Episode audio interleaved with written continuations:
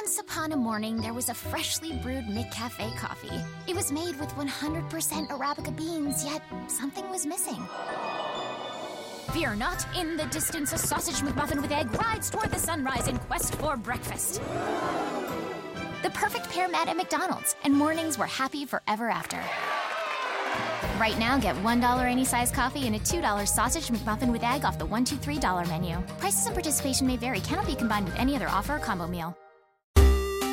Hoy martes 17 de mayo, Posta FM se complace en informar que en el Día Internacional de Internet, Tecla Cualquiera presenta su cuarto episodio. Y qué mejor ocasión para celebrar Internet, ese mágico mundo que te permitió tener tu primera relación sexual, esa panacea donde compartiste los bemoles de tu vida cotidiana y un montón de amigos le pusieron like, ese lugar donde te convertiste en un gran promotor de tus aventuras por el mundo. Por eso hoy, Posta.fm celebra el Día Internacional de Internet junto a Tomás Balmaceda y Martín García Garabal, los audaces trekkies que te mandan en este viaje intergaláctico por la vida virtual. Adelante.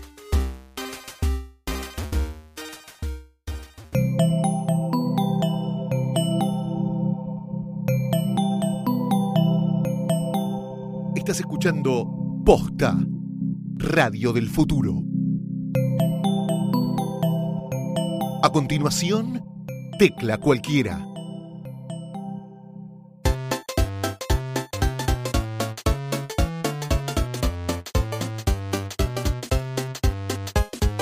Mi nombre es Tomás Balmaceda El mío es Martín Garabal. y esto es Tecla Cualquiera, un podcast sobre Internet. Pero como decimos siempre, es un podcast sobre historias de personas reales en la vida virtual, historias de cómo la tecnología transforma nuestra vida. Nada de hacer top 10, nada de decir las 5 veces en las que Kim Kardashian tuvo razón. No, y eso no, para si eso tuviste 30 No. o si viviste los 80, No. estas imágenes. No, No, no, no. Lo que sí hablamos con los más capos de las empresas que manejan la tecnología en el mundo. El chiste sí. más capito ya, ya, ya pasó de. ya pe- pegó la vuelta y No, vos lo podés hacer. Hablamos con los más capitos de la tecnología. Eh, puto. Hoy, ¿de qué vamos a hablar, Tomás? Hoy vamos a hablar sobre un tema candente real, o sea, algo que todos los días usás y que muchas veces te trae grandes dolores de cabeza, las contraseñas. Yo hay cosas que no me hago porque no quiero meter más contraseñas. Estoy podrido usar contraseñas y no puedes usar las mismas porque es peligroso. Totalmente. Cada vez tenemos más información nuestra en dispositivos digitales. Nuestro celular no solamente tiene nuestro correo electrónico, que posiblemente sea la vía por la cual trabajamos, tiene fotos nuestras, incluso si no son fotos íntimas, como las que a veces circulan de Daniel Osvaldo, por ejemplo. Bien. o de las chicas. Que, Aunque no tengamos ese tipo de fotos, tenemos un montón de información en nuestro teléfono. A veces uno incluso hace operaciones de home banking o tiene datos, fotos de pasaportes, de DNI. Todo está en nuestro teléfono, mucho más ahí en la web y todo está protegido. La única barrera que nos distingue entre aquel que nos quiere hacer mal y nosotros es una simple contraseña. 4, 5, 6, 7 dígitos. Es Eh, una locura. 8 con un número y una mayúscula. Bueno, muy difícil. Así que hoy en Tecla Cualquiera vamos a estar hablando sobre el presente y el futuro de las contraseñas. Vamos a ver cómo podemos hacer mejores contraseñas con trucos muy sencillos y que podemos aplicar hoy mismo. Y podemos llegar a asomarnos a la ventanita de saber en el mañana. ¿Seguirán existiendo las contraseñas? A ver.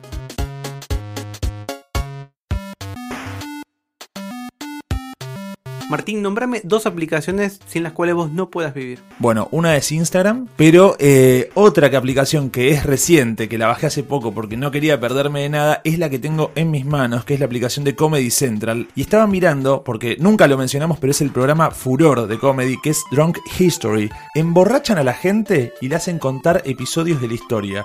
Entonces empiezan a narrar borrachos cosas de la historia y se van dramatizando, pero como lo cuenta un borracho. Y además en la app, que es muy fácil, es muy clara para ver todas las series, está Workaholics, Amy Schumer, está el roast de Donald Trump, que ya es un roast en sí mismo el chabón.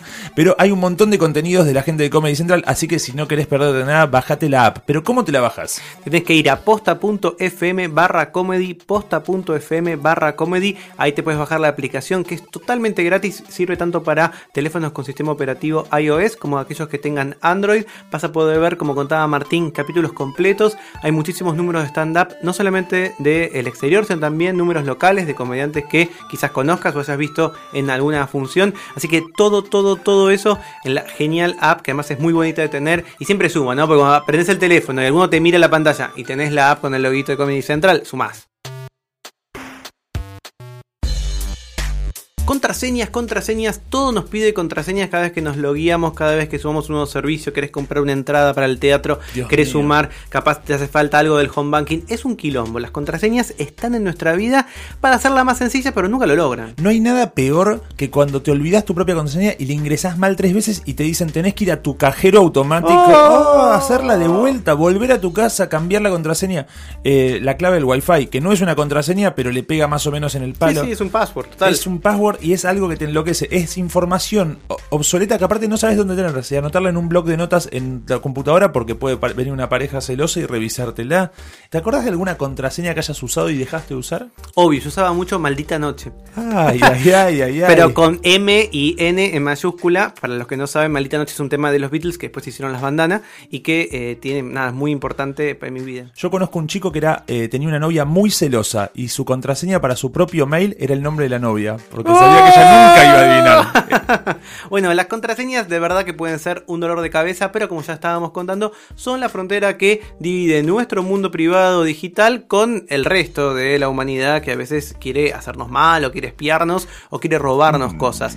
En promedio, estos son algunos datos que nos dio Intel Security. En promedio, los consumidores de América Latina tienen 27 contraseñas diferentes Wow. para sus cuentas personales o aquellas vinculadas a sus ¿En negocios. simultáneo? En simultáneo, ¿por qué? Porque como también estuvimos comentando más temprano con Martín, no podemos tener la misma contraseña en todos lados, porque con que consigan una, nos matan. Aproximadamente el 37% de los encuestados aquí en América Latina olvida una contraseña una vez por semana. Y sí, Y hay que pedir recuperarla, que llegue el mail, el mail te llega spam, nunca te enteras, estás perdiendo el tiempo. El 21% de las personas que, entre, que encuestó Intel Security menciona que olvidar una contraseña es tan molesto como cortarse con un papel. Ah. Y casi tan doloroso depende cuál te olvides, porque está lo que ganás, lo que debes, lo que pagás, a quién amás, qué cosas decís, qué fotos mandás. Pero bueno, mientras tratamos de resolver cómo es este gran problema de tener que recordar tantas contraseñas, fuimos a preguntarle a un especialista, alguien que nos dé trucos puntuales, precisos, Bien. únicos, para poder tener grandes contraseñas muy sólidas que sean robustas y que no nos requieran pesar demasiado. Para eso hablamos con Gabriela Hadid, ella es especialista en educación de usuarios de seguridad digital de Google en América. Latina, es argentina, gracias a la gente de Google pudimos comunicarnos con ella y nos da estos trucos geniales y precisos para tener buenas contraseñas. Lo escuchamos. Uno de los consejos que damos en Google para crear buenas contraseñas es, en primer lugar, que sean contraseñas únicas. ¿Qué quiere decir esto? Que vos no repitas la misma contraseña en distintas cuentas.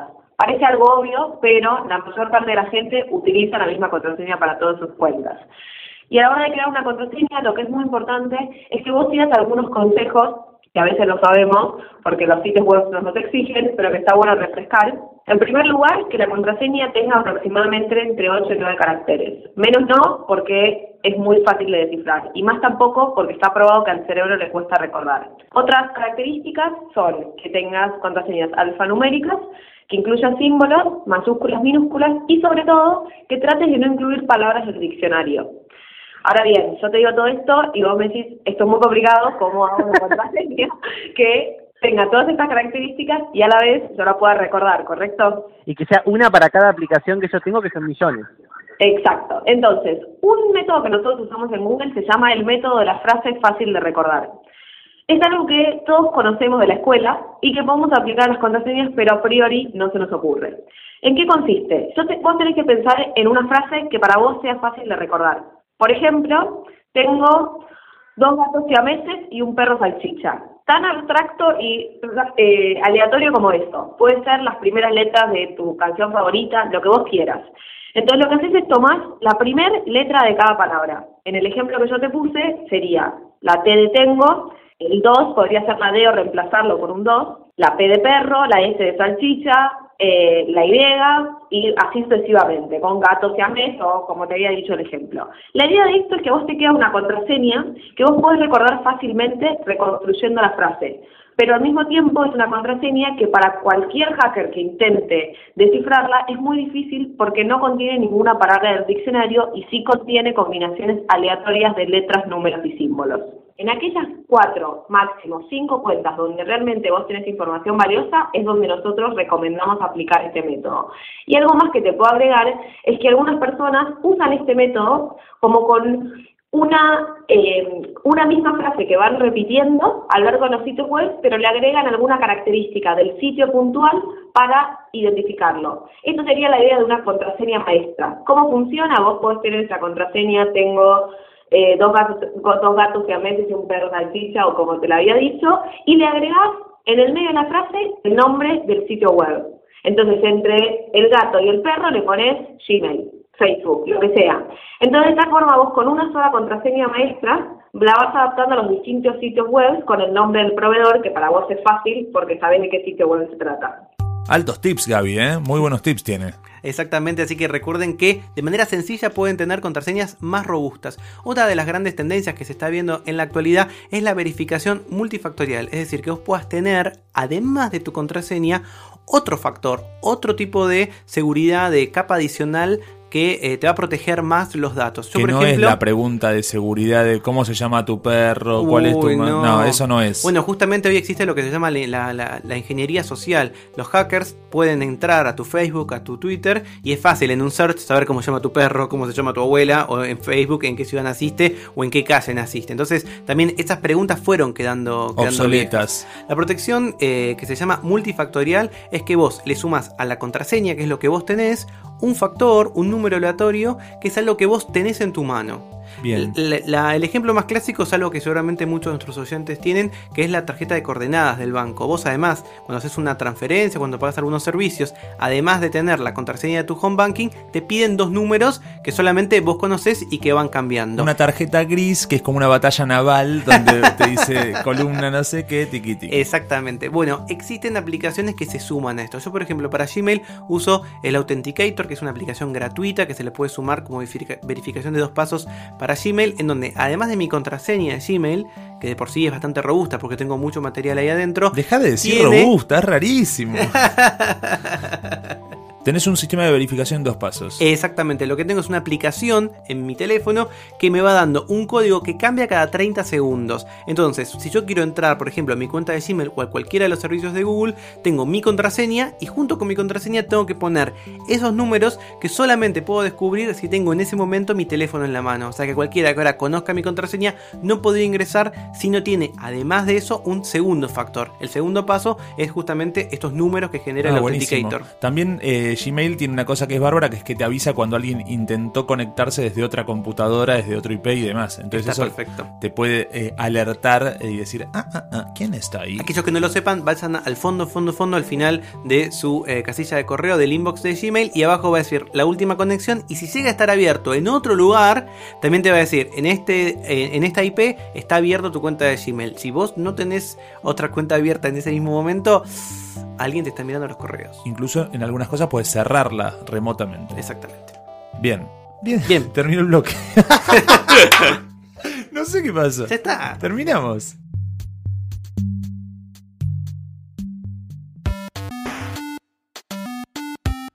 ¿Vos te acordás, Martín, de un programa de Canal 13 que se llamaba 360 Todo, Todo para ver?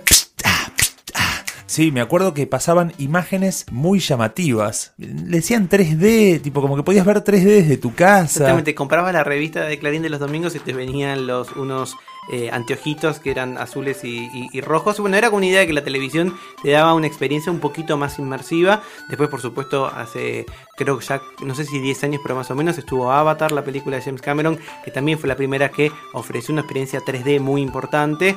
Y de alguna manera, esta idea de la realidad virtual se nos fue acercando a que hoy, por ejemplo, cualquiera, las grandes estrenos de Hollywood, uno las puede elegir ver en 3D o en dos dimensiones. ¿Cómo hace la gente con anteojos? ¿Se pone los anteojos arriba de los anteojos? Claro, yo que uso lentes todo el tiempo tiempo me pongo ahí, pero hay algunos tipos de astigmatismo, yo tengo astigmatismo, que son incompatibles con generar la profundidad del, campo visual de 3D. Entonces yo tengo amigos que no pueden ver 3D físicamente, es un problema fisiológico, digamos. ¿Y por qué crees que la idea de realidad virtual fue y vino todo el tiempo? ¿Se, se abandona? este, ¿Qué diferencia hay en la realidad virtual actual Este año, digamos, 2016, sin duda, la tendencia tecnológica del momento es lo que se dice de realidad virtual. Muchas se lo conoce como VR, que sería B corta R eh, por Virtual Reality. Y la verdad es que todos los grandes todos los grandes productores de tecnología, los creadores de tecnología, están yendo hacia experiencias de realidad virtual que de verdad son muy creíbles. A diferencia de los viejos aparatos 3D que veíamos con Julian Weitz, a diferencia de lo que uno ve en el cine, acá esta experiencia de realidad virtual es completa. Vos te pones algo en los ojos y efectivamente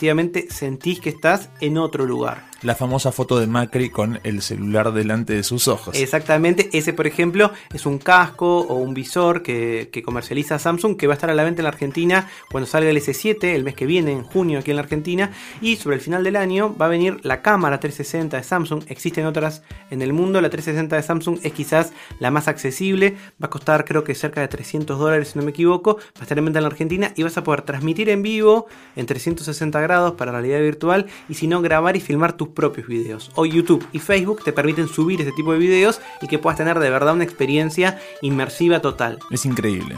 Hay una plataforma argentina, hay una, una, iniciativa argentina muy muy interesante que se llama Vertify, como VRtify, que lo que hace es unir realidad virtual con música. ¿Ah? Desde Buenos Aires están creando contenidos en los grandes recitales de todo el mundo y de acá también del país para que uno pueda vivir los recitales desde tu casa. Bien, si no te gusta el olor a choripán, no tenés tanta plata para las entradas, no te gusta pisar el pasto semi mojado o los eh, trapitos que te cuidan los autos, Vertify. Vamos a hablar entonces con Facundo Díaz, que es el fundador y es el CEO de Vertify desde la Argentina para el mundo. Eh, bueno, básicamente Vertify es, una plataforma de música en realidad virtual que eh, corre en todas las plataformas. Eh, y básicamente lo que hicimos fue crear el punto de unión entre la música y la realidad virtual. Lo que en sí es, es una plataforma social donde hay diferentes canales de música, los usuarios este, pueden acceder a, a, crear canales y subir contenido, tanto sea de videos 360, VR, de música o mismo experiencias musicales. Y dentro de la plataforma eh, lo que uno puede hacer, además de seguir otros canales, algunos van a ser premium, es em, combinar su música con el servicio de música que utilice. Nosotros ya estamos integrados con Spotify. En todo un menú de navegación VR podés entrar a Spotify, Pandora, Deezer, cualquier plataforma de música, seleccionar el tema, el playlist que quieras escuchar y vivir esos playlists en un ambiente virtual de experiencias que, estamos creando nosotros y van a poder crear los usuarios. Y además de eso, bueno, lo que, lo que traemos es la posibilidad de eh, acceder a, conciertos. De hecho, estamos haciendo, estamos empezando a hacer live streaming de conciertos en vivo o conciertos grabados, pero con esto que te permite el VR, que es estar ahí este, en el escenario y, y, bueno, al lado del artista, ¿no? Desde la primera fila. O sea que yo voy a poder estar desde mi casa con un dispositivo de realidad virtual, tranquilamente sentado, con posibilidad de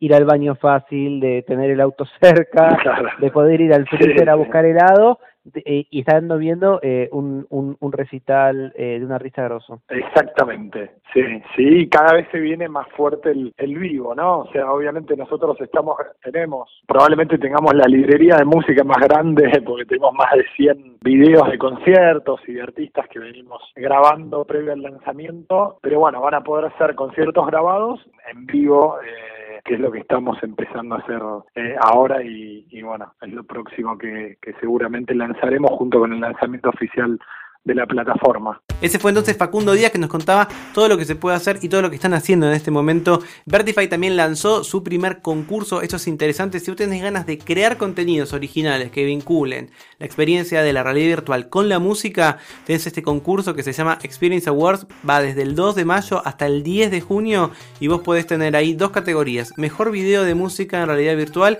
y mejor ambiente en realidad virtual. Así que si van a la plataforma de Vertify, que es vertify.com, si no lo pueden googlear y rápidamente aparecen. Tienen entonces hasta el 10 de junio para subir sus creaciones y eh, ganarse premios en efectivo muy interesantes y ser los futuros Spielberg de la realidad virtual. Lo que me gusta de los oyentes de Tecla Cualquiera es que son muy aplicados, así que seguramente muchos van a tratar de participar del concurso y muchos nos han mandado sus audios de WhatsApp que vamos a escuchar en el transcurso del programa.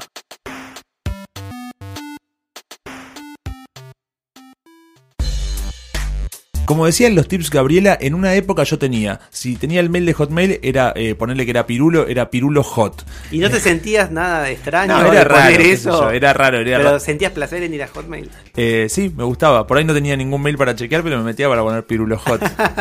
Eh, pero pienso, si tenés 27 por, por lo menos en promedio este, contraseñas latentes, a medida que se suman redes sociales, aplicaciones y demás donde te tenés que Además, loguear. si vos usas esa regla, que también es una cosa que decía Gabriela, si tu contraseña maestra Pirulo y simplemente le agregás las tres primeras letras del proveedor, cuando salga una nueva red social que se llame, por ejemplo, Pig, Sí, no. alguien que ya sabe tu contraseña, aunque no, no esté más en tu vida, no te conozca más, busca Pirulo Pig Sí, ya se ya podría está, conectar. Ya dije es el muy tip. difícil. Por eso ya lo cambié, ya no lo tengo más. Y en el futuro no sé qué voy a hacer. Bueno, en el futuro quizás no tengas que usar más ningún tipo de teclado, no tengas que acordarte de ninguna frase, ningún número, ni mayúsculas. Porque todos vamos a morir. No, Ah. porque en el futuro las contraseñas van a cambiar. Y ese futuro, como ustedes ya saben, está llegando más rápido de lo que uno cree.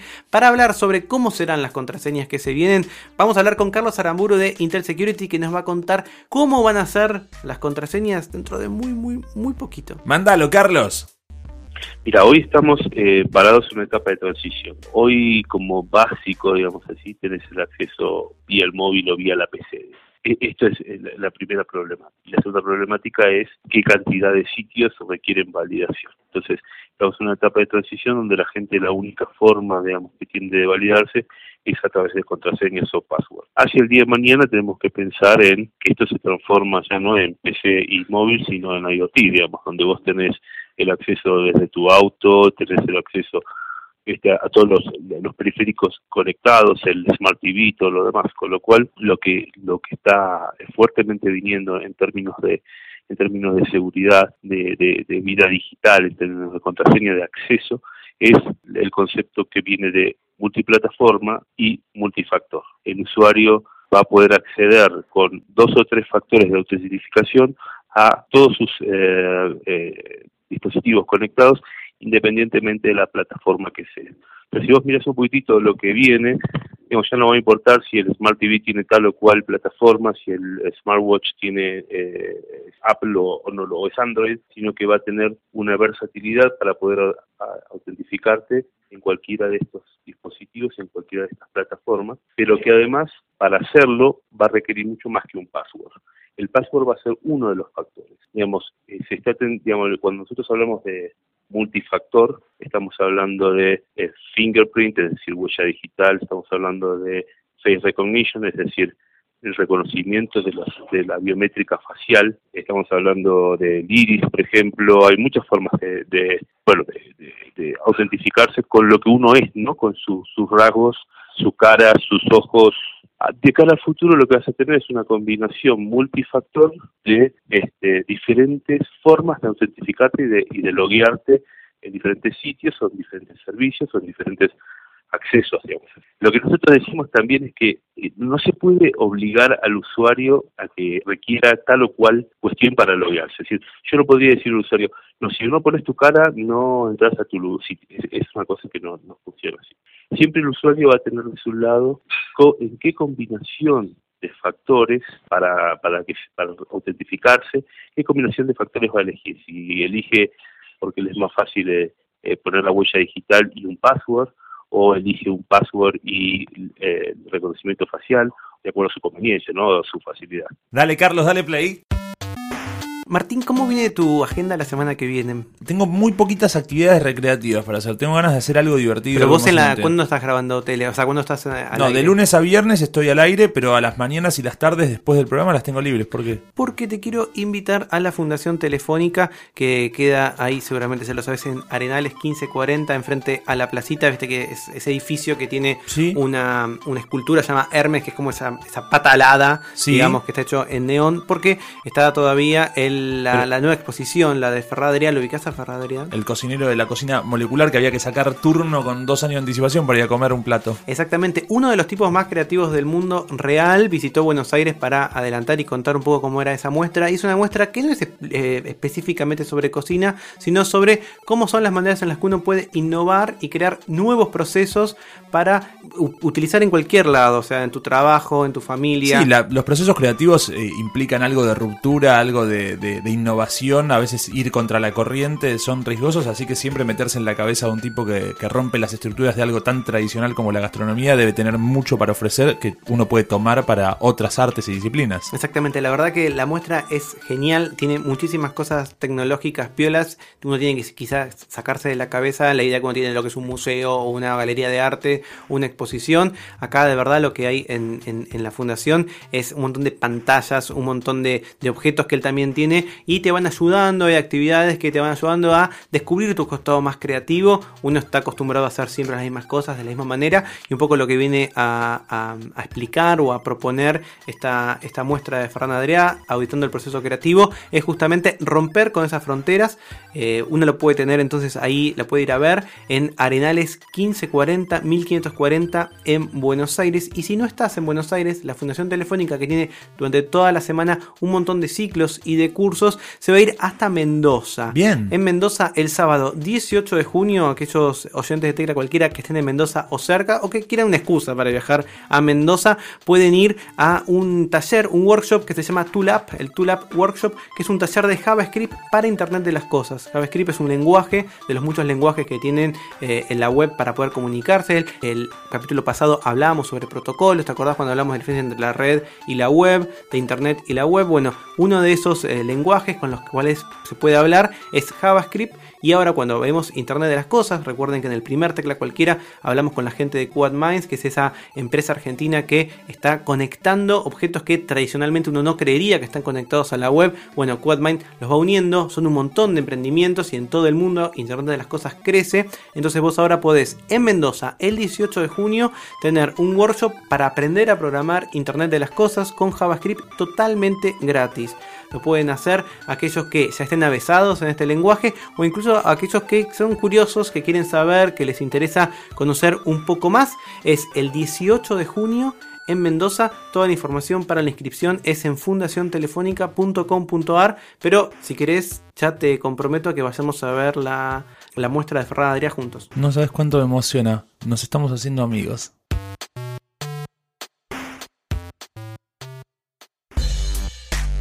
Bueno, Martín, parece que no nos vamos a librar dentro de poco de las contraseñas, pero quizás en el futuro solamente con levantarnos los lentes o mostrar el ojo podamos acceder a nuestra cuenta de Netflix, podamos escuchar música en Spotify o podamos pagar, ¿no? Me da mucho miedo lo del ojo porque me acuerdo de esa película de Sylvester Stallone y Dennis Rodman. eh, no, Wesley Snipes era, ¿no? Demolition Man, que agarraban y le cortaban el ojo y lo ponían con un tenedor para que habla la compuerta. Tengo Ah. mucho miedo que tipo entras al home banking y están con tus ojos ahí un cuchillo. Pero vamos a darle tregua porque a memorizar 27 contraseñas también es una tortura. Es complicadísimo. Pero bueno, en el tecla cualquiera de hoy lo que pudieron hacer es, por un lado, aprendieron a tener contraseñas más fuertes de una manera sencilla, con trucos fáciles, y además se enteraron cómo van a ser las contraseñas del futuro. Bastante bien, ¿no? Para un podcast que recién comienza y está en su cuarto capítulo. Sí, entrevistados que, bueno, de a poquito fuimos consiguiendo Google, Netflix, Spotify para, para dos pibes que vinieron con una valijita llena de sueños y se abrieron paso entre sus compañeros de Posta FM sin pedir permiso, sin empujar a nadie. Sin bienvenida, porque no es tampoco que nadie nos abrió la puerta, que digan, bueno, qué increíble. Pero bueno, de paso les agradecemos mucho a la gente que vino al primer post offline la semana pasada, porque de verdad nos hicieron muchos mimos, en algunas partes erógenas incluso, que estuvieron buenísimas. si son oyentes de tecla cualquiera, reclámenle a la gente de Posta FM y especialmente a arroba Luciano Banchero que haga un nuevo Posta offline muy pronto porque fue una verdadera fiesta. Exactamente. Pero bueno, uno de los anuncios que hicimos durante el post offline y que también hicimos en el último episodio de Tecla Cualquiera es que inauguramos una línea de Sí. WhatsApp para que la gente nos mande sus audios más locos. Hashtag línea cualquiera, la nueva sección, la nueva convocatoria abierta que hacemos eh, para que nos manden esos audios de WhatsApp, no ya conocidos, no los que suenan en todas las FM del país, en algunas FM que queremos mucho y en otros esos audios de WhatsApp tan famosos que están en YouTube. No, ese audio que vos escuchaste y decís, este audio se puede viralizar. ¿Dónde tienen que hacerlo? Al 11 58 36 42 60. Repito, 11 58 36 42 60. Esa es nuestra línea cualquiera. Manden sus audios de WhatsApp padres, madres son grandes candidatos porque mandan unas notas de audio imposibles de disfrutar para sus hijos, pero muy lindas para nosotros. Exactamente, inauguramos entonces esta línea cualquiera con un audio que nos mandó alguien que no sabemos quién es porque también es una línea completamente anónima. Ustedes nos mandan, nos agregan a WhatsApp, nos mandan el audio y nosotros no nos preocupamos por enterarnos quiénes son. Este audio de WhatsApp, Martín, tiene dos partes. Ay, es ay. importante que lo escuches porque la segunda parte te explica algo de cómo termina el primero. Dura pocos segundos, pero escucha este el primer audio que nos llegó a nuestra línea cualquiera. Parte 1. Y es más, no sé, pon, a- poner en los, en los avisos que hay capacidad limitada. Eso también quizás te hace, te hace, no sé, igual creo que ya lo habías puesto, te hace que los pendejos... se- Ah, bueno, pará. Me da mucha intriga. Eh, primero, desde Tecla Cualquiera, recomendamos no mandar audios mientras están manejando. No, no. Por más que sean divertidos para nosotros, estamos muy ¿Pero preocupados. ¿Qué pasó al final? ¿Qué es ese ruido? ¿Está la parte 2? Está en la parte 2 que se explica un poquito más. Mira, acá. Mandale, Carlos. Che, estaba, estaba manejando, estaba manejando hablando con ustedes, boludo. Y vine acá al Magda Casuso y bueno, resulta que me, me colgué y vi que me estaba pasando, frené y parecía... Solté todo el cero a la mierda. Y hizo el ruido de frenada, qué sé yo, todos me miraban con cara de... y tipo fue como solo para meterme en el automac, quedé como un loco. Nada, bueno, ya fue. O sea que por mandar el audio de WhatsApp se pegó esa mega frenada. Pero todo para entrar a... Me parece eh, una, una, una pirueta demasiado fuerte para entrar ahí. Me parece que no justificaba. Pero tiene algo de cine de acción, ¿no? Como de peli Space. Bueno, me gusta porque, por ejemplo, acá te da la pauta de un buen audio de WhatsApp. Es cortito, al pie, genera todo lo que tiene que generar, tiene clima, tiene todo. Si tienen uno largo que se la banca, también mándelo. Nosotros pasamos uno en vivo en el evento que fue espectacular. Hay audios que son increíbles. Otro ejemplo de audios de WhatsApp que nos mandaron a la línea cualquiera son ya aquellos un poquito más elaborados. Según el oyente tecla cualquiera que envió este audio, o la oyente, pues no sabemos quién es, esto sucede en Tucumán en este momento. Son comerciales para un rubro no tan legal. ¿Querés escucharlo? Por favor. Estupefacientes el polaco. Alguita y mosca, merca, bagullo, flores, pastillas, base, poxirran. Los mejores precios los encontrás en Estupefacientes el polaco. Atendido por su propio dueño, ya sabes, te esperamos en Mendoza y 4 de junio, Las Tenia, Tucumán. Tranqui, eh, tranqui. No, está bien. No, este ya es un paso de comedia. Este ya es una, una ficción. Ya son comediantes tucumanos que nos acercan su propuesta. Según el, el oyente o la oyente tecla cualquiera que nos escribió esto a la línea cualquiera, es real, ¿eh? No es que hay una cosa inventada, no sabemos. O sea que hay alguien que está haciendo un negocio de carácter ilegal acá. No lo sabemos, en tecla cualquiera, como siempre, no alentamos ningún tipo de actividad que esté fuera de la ley. Ni juzgamos a la gente. Todas las historias que contamos son reales y nosotros somos comunicadores casi objetivos. Con esto se fue el cuarto tecla cualquiera. Para el próximo capítulo salimos los martes, pero lo pueden escuchar toda la semana. Incluso hay gente que me cuenta que lo, lo escucha todos los días para sentirse acompañada, ¿sabes? Ay, qué lindo. Sí, Mirá cuando estén bueno. todos los capítulos y lo puedan escuchar du- durante dos semanas seguidas. Ah, bueno, para el quinto episodio de Tecla Cualquiera vamos a estar hablando con otra historia de internet, otro toque humano. En 1998, Sí. la Argentina fue el primer país que transmitió por la web un mundial de fútbol. ¿Lo qué? Exactamente, así como escuchaste, antes de que se vibrara la FIFA, antes que ESPN lo hiciera, antes que las grandes corporaciones pudieran transmitir por streaming, en ese momento solo de audio, un mundial de fútbol lo hizo un argentino. Y lo hizo un argentino desde una plataforma muy especial. La experiencia no terminó tan bien. Otra vez. Pero bueno, es linda la anécdota, así que lo vas a escuchar, una historia de las que nos gustan a nosotros, de la gente que realmente hace cosas en internet y tiene vidas interesantes en el próximo Tecla Cualquiera. Y además quizás trabajo y traigo alguna historia más. Epa. Ay, ay, ay. Tu nombre es Martín Garabal. El tuyo es Tommy Balmaceda. Y esto es Tecla cualquiera. Si te gustó este episodio, hay mucho más para escuchar en Posta. Conoce todos nuestros programas en posta.fm. También podés llevarnos en tu teléfono. Baja la app de Posta para Android o para iPhone o suscríbete en iTunes a tus series favoritas. Seguí escuchando Posta, Radio del Futuro, cuando quieras y donde quieras.